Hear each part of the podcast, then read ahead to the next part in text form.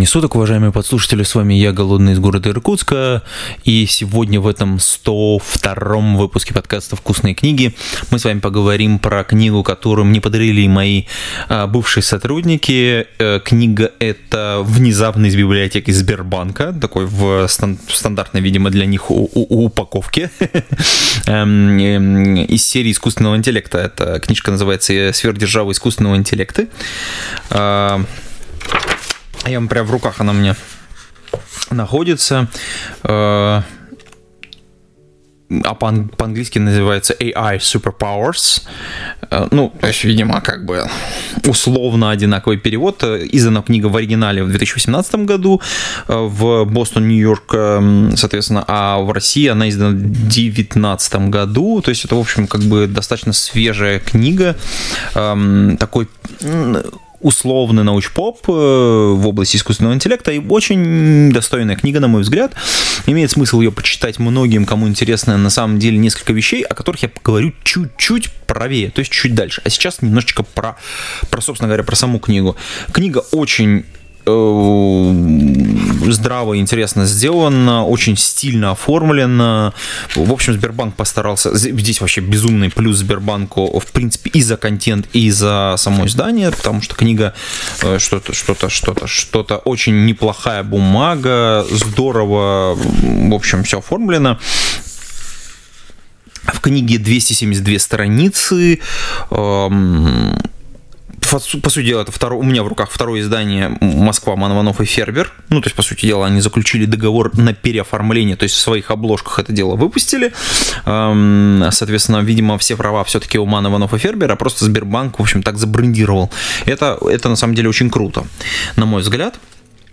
Потому что сначала, когда я увидел ее, я такой думаю, о, Сбербанк, интересно, у кого они купили права. Но когда открываешь уже, так сказать, внутри, ты понимаешь, что наш любимый Манованов и Фербер, они, собственно говоря, обладатели прав и издатели на территории, судя по всему, Российской Федерации. Автор этой книги э, такой с очень необычным э, фамилией и вообще, в принципе, произношением Кайфули кайфули, не знаю, как правильно куда ставится, э, собственно говоря, э, ударение, э, собственно говоря, ну, кайфули, кайфули, вот, интересно, интересный, кстати, персонаж, потому что с очень интересной, необычной судьбой, потому, ну, в некотором смысле судьбой, потому что человек это доктор, он, э, в общем, достаточно во многих этих компаниях поработать успел. Э, был когда-то президентом Google China, то есть, собственно говоря, китаец и в Китае. И, соответственно, он поработал и в Microsoft, и в CGI, и в Apple, и, в общем, окончил университет Колумбии. В целом, в общем, биография такая прям серьезная. Основал в свое время Microsoft Research China. В целом, очень-очень крутая как бы карьера у человека. Автор ряда работ по искусственному интеллекту, часть, видимо, патентов у него есть, ну, судя по тому, про что мы можем прочитать прям так сходу. Очень недурно сформирован контент на русском. А, нам, мне сложно судить, потому что вот прям на английском я эту книгу не читал, но мне очень понравилось, как она читается на русском языке. Сложно вот так сходу судить и говорить, что вот это хорошо, вот это плохо написано, а еще какие-то моменты, но в целом очень связанное повествование.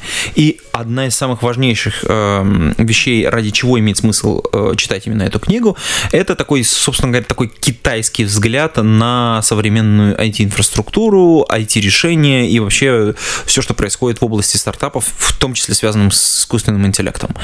И, и и именно поэтому эту книгу имеет смысл почитать, потому что взгляд совершенно другой, радикально отличающийся от того, который, в общем, в общем, в некотором мейнстриме присутствует.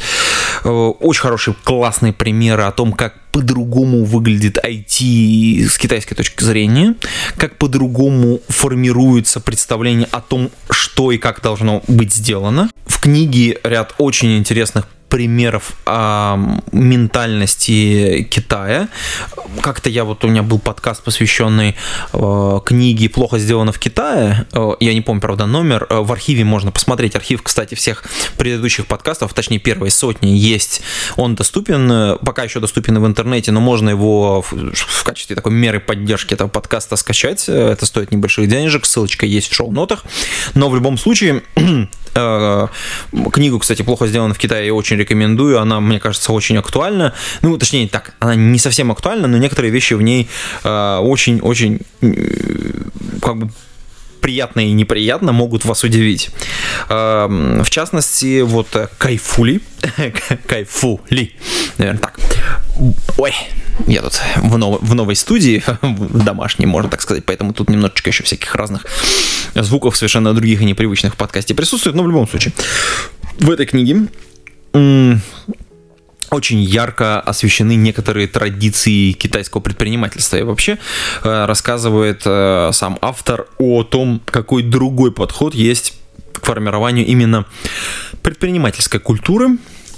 В частности, э, ребята решили, что они могут по-настоящему использовать особенности своей культуры, своего менталитета и сделать на этом ставку о чем я говорю? Э, сам Кайфули формирует следующим образом, что э, копирование – это часть культуры китайской вот этой вот э, национальной идентичности. Если есть какой-то продукт, они легко, достаточно легко могут его копировать, точнее пародировать на него. Но э, копируя его внешнее представление, они очень быстро его модифицируют, э, потому что внутреннее наполнение можно менять, подстраивая под, свои, под свое мировоззрение, под свою культуру, под свои а, особенности и традиции. И с этой точки зрения книга, конечно, дает очень много представления, очень большое представление о том, как устроена вообще культура предпринимательства в Китае, как устроена устроена конкуренция внутри Китая, а, потому что, например, одна из вот этих вот особенностей, на, на основе которой была построена именно культура предпринимательства – это вот жесткая конкуренция, очень жесткая конкуренция, где все друг у друга воруют и копируют. А я тут недавно, кстати, вспоминал э, книгу «Кради как художник», э, и там тоже этот принцип тоже, естественно, присутствует. Кстати, они, как-то я тоже говорил, это Остен Клеон, хорошая книга. Так вот, соответственно, все предпринимательство в Китае построено на том, что они находили изначально, изначально, это такой базис, они находили какие-то проекты интересные, которые выстраив... выстреливали на Западе и пытались их копировать делать внутри себя.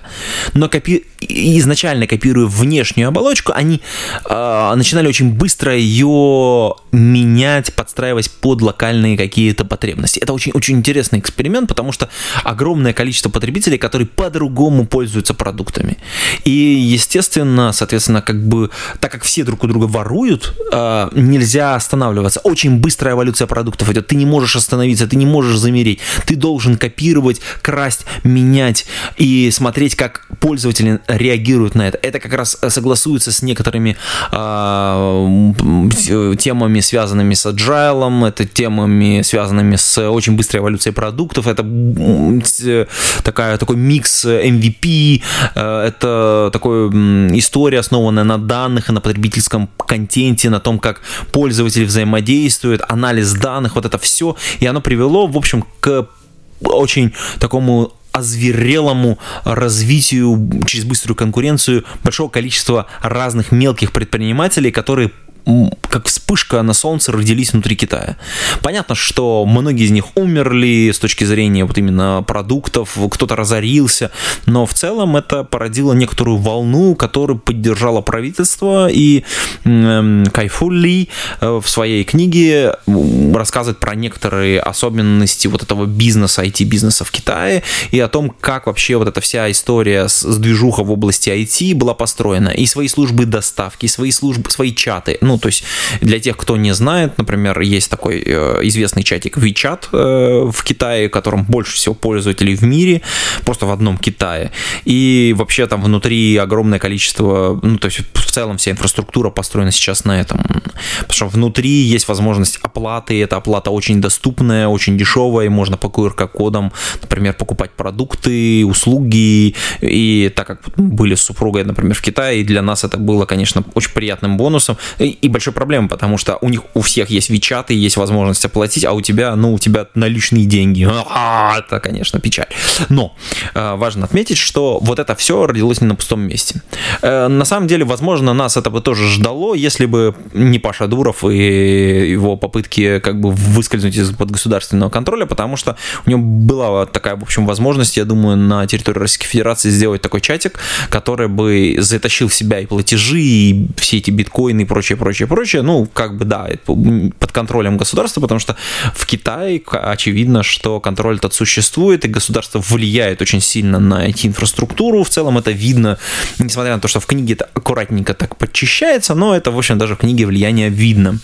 А, такой государственнический фон в книге присутствует. А, некоторая такая позиция, что мы Китай, мы крутые, она тоже в книге присутствует. А, там есть э, такая попытка поиграть с западным читателем и сказать, ну, мы понимаем, как это смотрится с вашей стороны, но вот, в общем, обратите внимание, мы на это смотрим совершенно по-другому. И для погружения в понимание культуры, хотя к которому вы, конечно, не придете, и как и я, к пониманию того, как устроено все в Китае, мы, конечно, не сможем, но можно увидеть вообще чуть-чуть попытаться посмотреть глазами китайских предпринимателей на рынок IT, на рынок э, искусственного интеллекта, на то, как вообще процессы все развивались, и некоторую историю вопроса, эм, начиная от там Кайфу Ли, он затрагивает тему, например, там, первой зимы искусственного интеллекта, как это принято называть, а, и заканчивая текущим современным состоянием. Я считаю, что книга великолепна, она классно переведена, совершенно замечательно сделана, а библиотека Сбербанк искусственный интеллект очень круто оформлена. Вот, э, слава богу, у меня теперь в руках есть несколько экземпляров э, вот этой библиотеки. Красиво выглядит. На самом деле я бы хотел в этой, в этой серии достаточно много книг получить, потому что ну, они хорошо, стильно выглядят и не пестрые одного одного формата. Кстати, они в э, коробку для перевозки книг э, совершенно замечательно укладываются. Ну, об этом немножечко позже. Э, может быть, в следующем каком-нибудь подкасте. А, что я хотел бы еще сказать? Ну, я получил настоящее удовольствие от прочтения этой книги. Что я хочу сказать? В конце, что меня порадовало, есть набор некоторых ссылок, и они разделены по главам, что очень приятно. Ссылок маловато, конечно, но то, на что ссылается автор, присутствует такой лайт-версия научпопа, даже не, не научпопа, такое как бы просто повествование от себя, э, но очень хороший взгляд, э, около 100 100, да, около 100, 100, 100 ссылок э, на эти 200 с копейками, 270 страниц, условно говоря. Это приятно. Э, часть я уже подчеркнул, что мне хотелось бы почитать, и часть я даже уже читал кое-что. Это, кстати, приятно. Вот. Э, часть мне совершенно незнакомые, особенно китайские источники, конечно, это за гранью для меня и просто недоступно, но всевозможные зарубежные источники, те, которые можно перевести на русский язык, я, конечно, постараюсь достать, почитать, э, потому что кое-что меня реально зацепило. Книга хорошая, вкусная, я очень рекомендую ее читать, и если у вас есть возможность и доступ к библиотеке Сбербанка, рекомендую приобретать именно в этом, в этом оформлении книжки или получить их каким-то образом. Не знаю, как это возможно. Кстати, я бы с удовольствием получил некоторые из них. Если у кого-то есть э, э, доступ, э, давайте как-нибудь обсудим этот вопрос. Можно писать мне куда-нибудь, где, где, где сможете написать, написать. Пишите там и в Телеграм, можно и в почту, и куда угодно, в общем. Да, книга вкусная, книга классная, э, книга очень хорошо просвещает э, людей, которые, а сейчас, я думаю, очень многие интересуются, а что там в Китае, и, в общем, она, мне кажется, очень такая трендовая. А на этом я буду заканчивать выпуск этого подкаста, и э, до скорых встреч, пить кофе, пишите Java. Пока-пока.